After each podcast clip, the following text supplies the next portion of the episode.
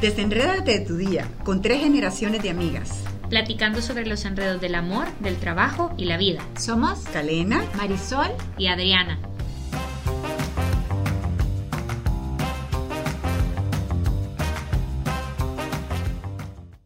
¿Tu zona de confort te permite ser fiel? ¿Debo ser fiel cuando no lo son conmigo?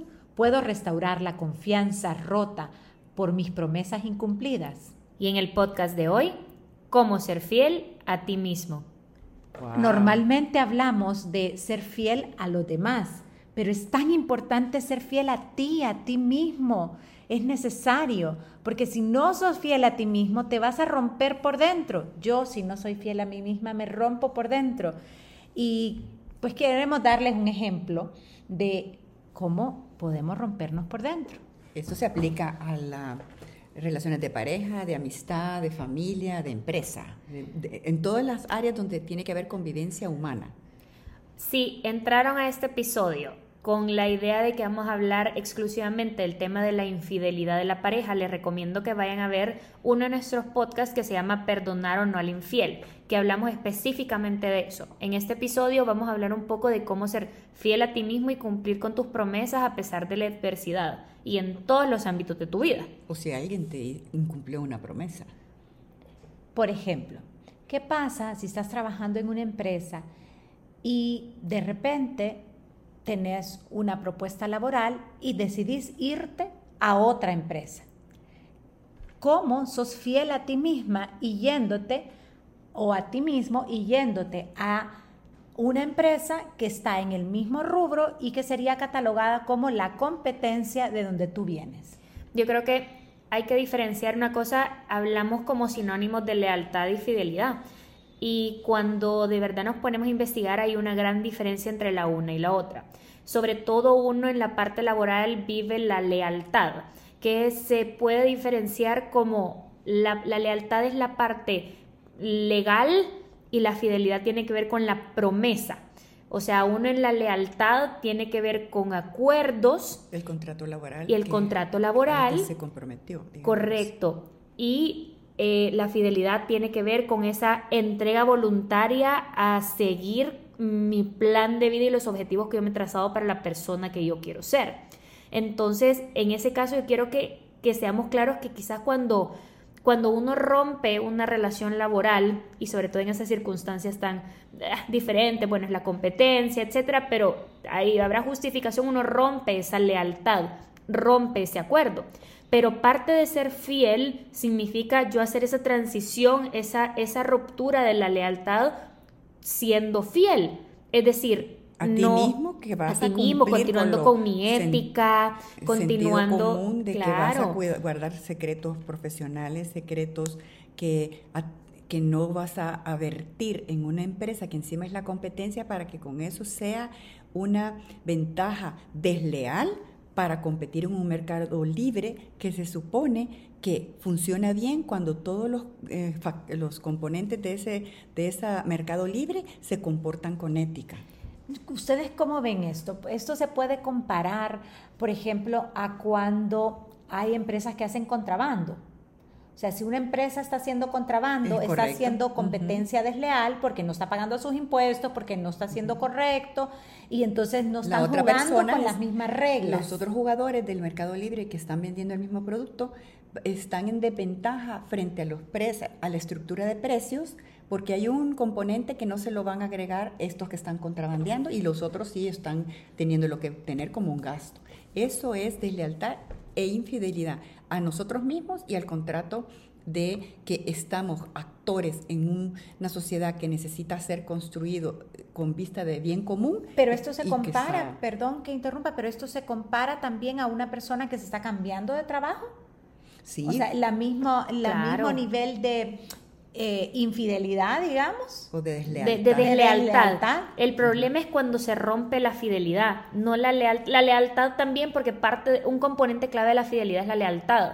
Pero digamos que es una línea que existe entre lealtad y fidelidad, porque lealtad tiene que ver con la razón y fidelidad tiene que ver con el corazón. Lealtad tiene que ver con una causa y fidelidad tiene que ver con la persona. A ver, pongamos eso en pan y tortilla. Un ejemplo pudiera ser como para hacerlo con, así más puntual, dos amigas que lo han sido por mucho tiempo.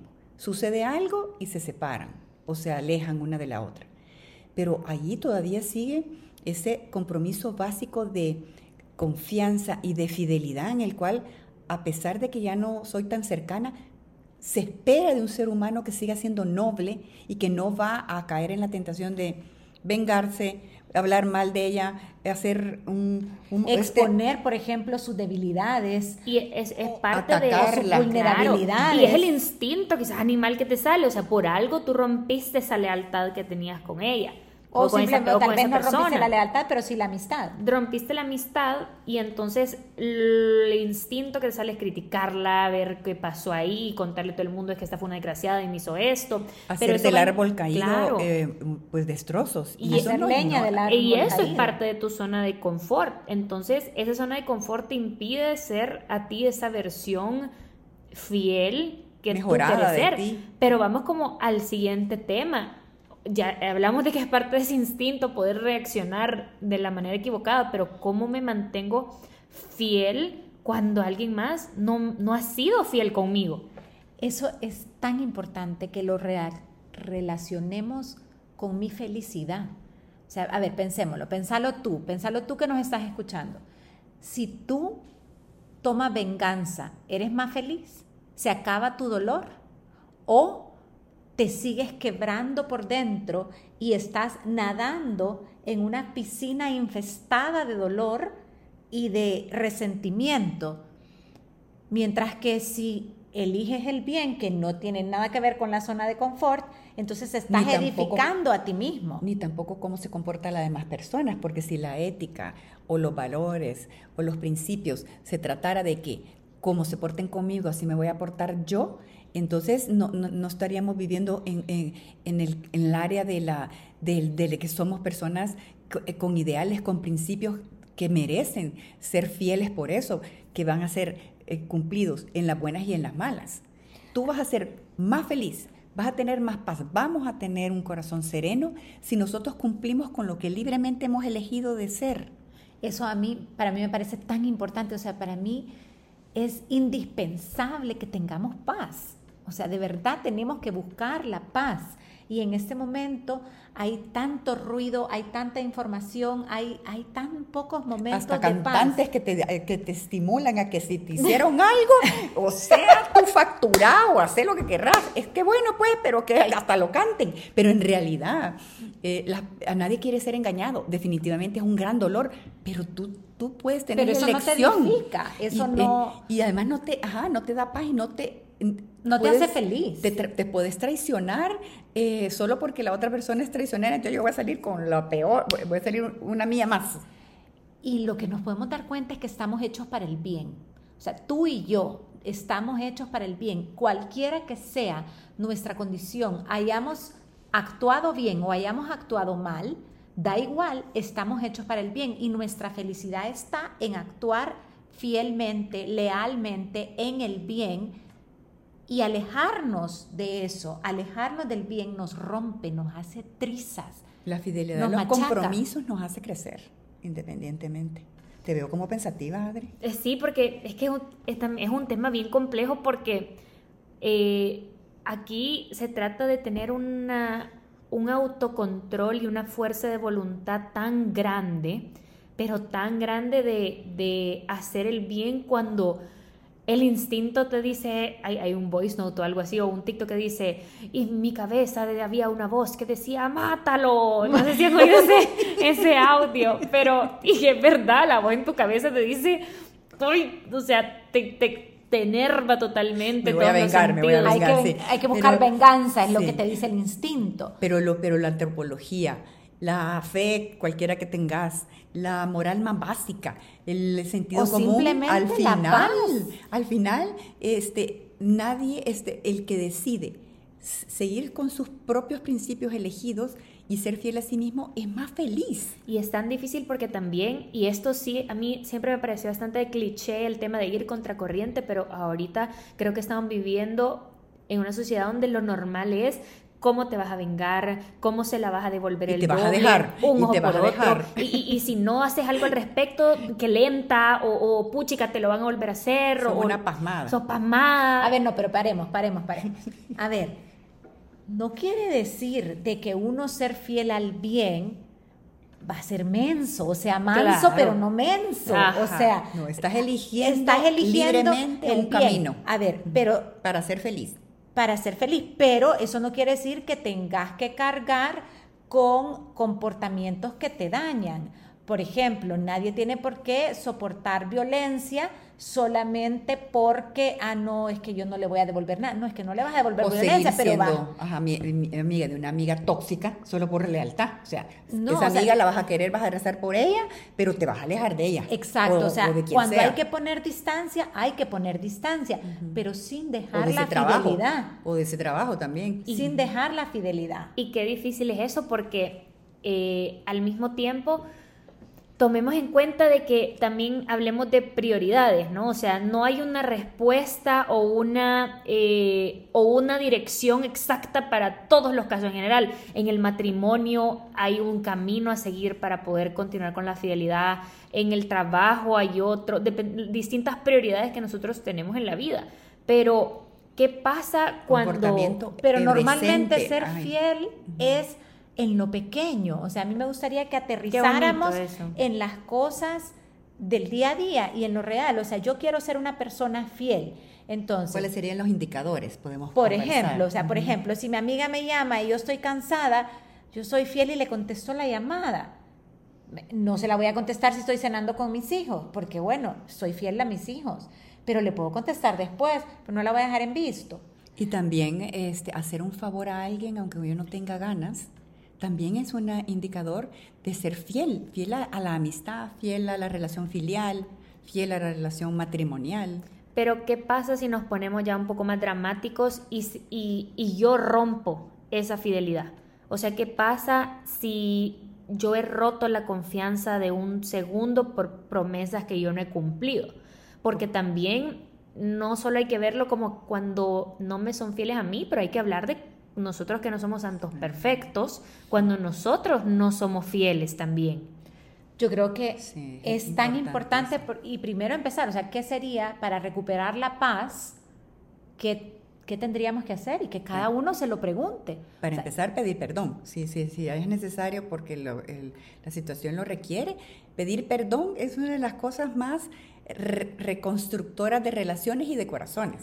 Y también tengo que considerar hacer una autoevaluación de por qué yo he roto esa promesa y he dejado de ser fiel, porque significa que esas raíces que deberían estar súper hondas y que fueran el soporte de mis acciones, quizás están medio sin regar, medio chuecas. ¿Y cuáles son esas raíces? Esas raíces es... no cuidar cosas pequeñas. Ajá. Sí, y esa seguridad propia, esa convicción propia, esa decisión firme de mantenerme en el bien.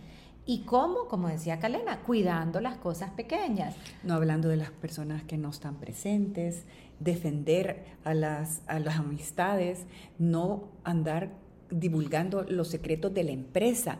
Me reúno con mis amigas y entonces, ¿qué tal te va en la empresa? Pues sí, fíjate que ahora este contrato que hemos conseguido, no se puede revelar, aunque sean cosas que van a ser pronto dichas al público, porque son cosas pequeñas que cuidan nuestro propio corazón y nuestros principios y ser fiel a nosotras mismas, que hemos decidido libremente ser fieles.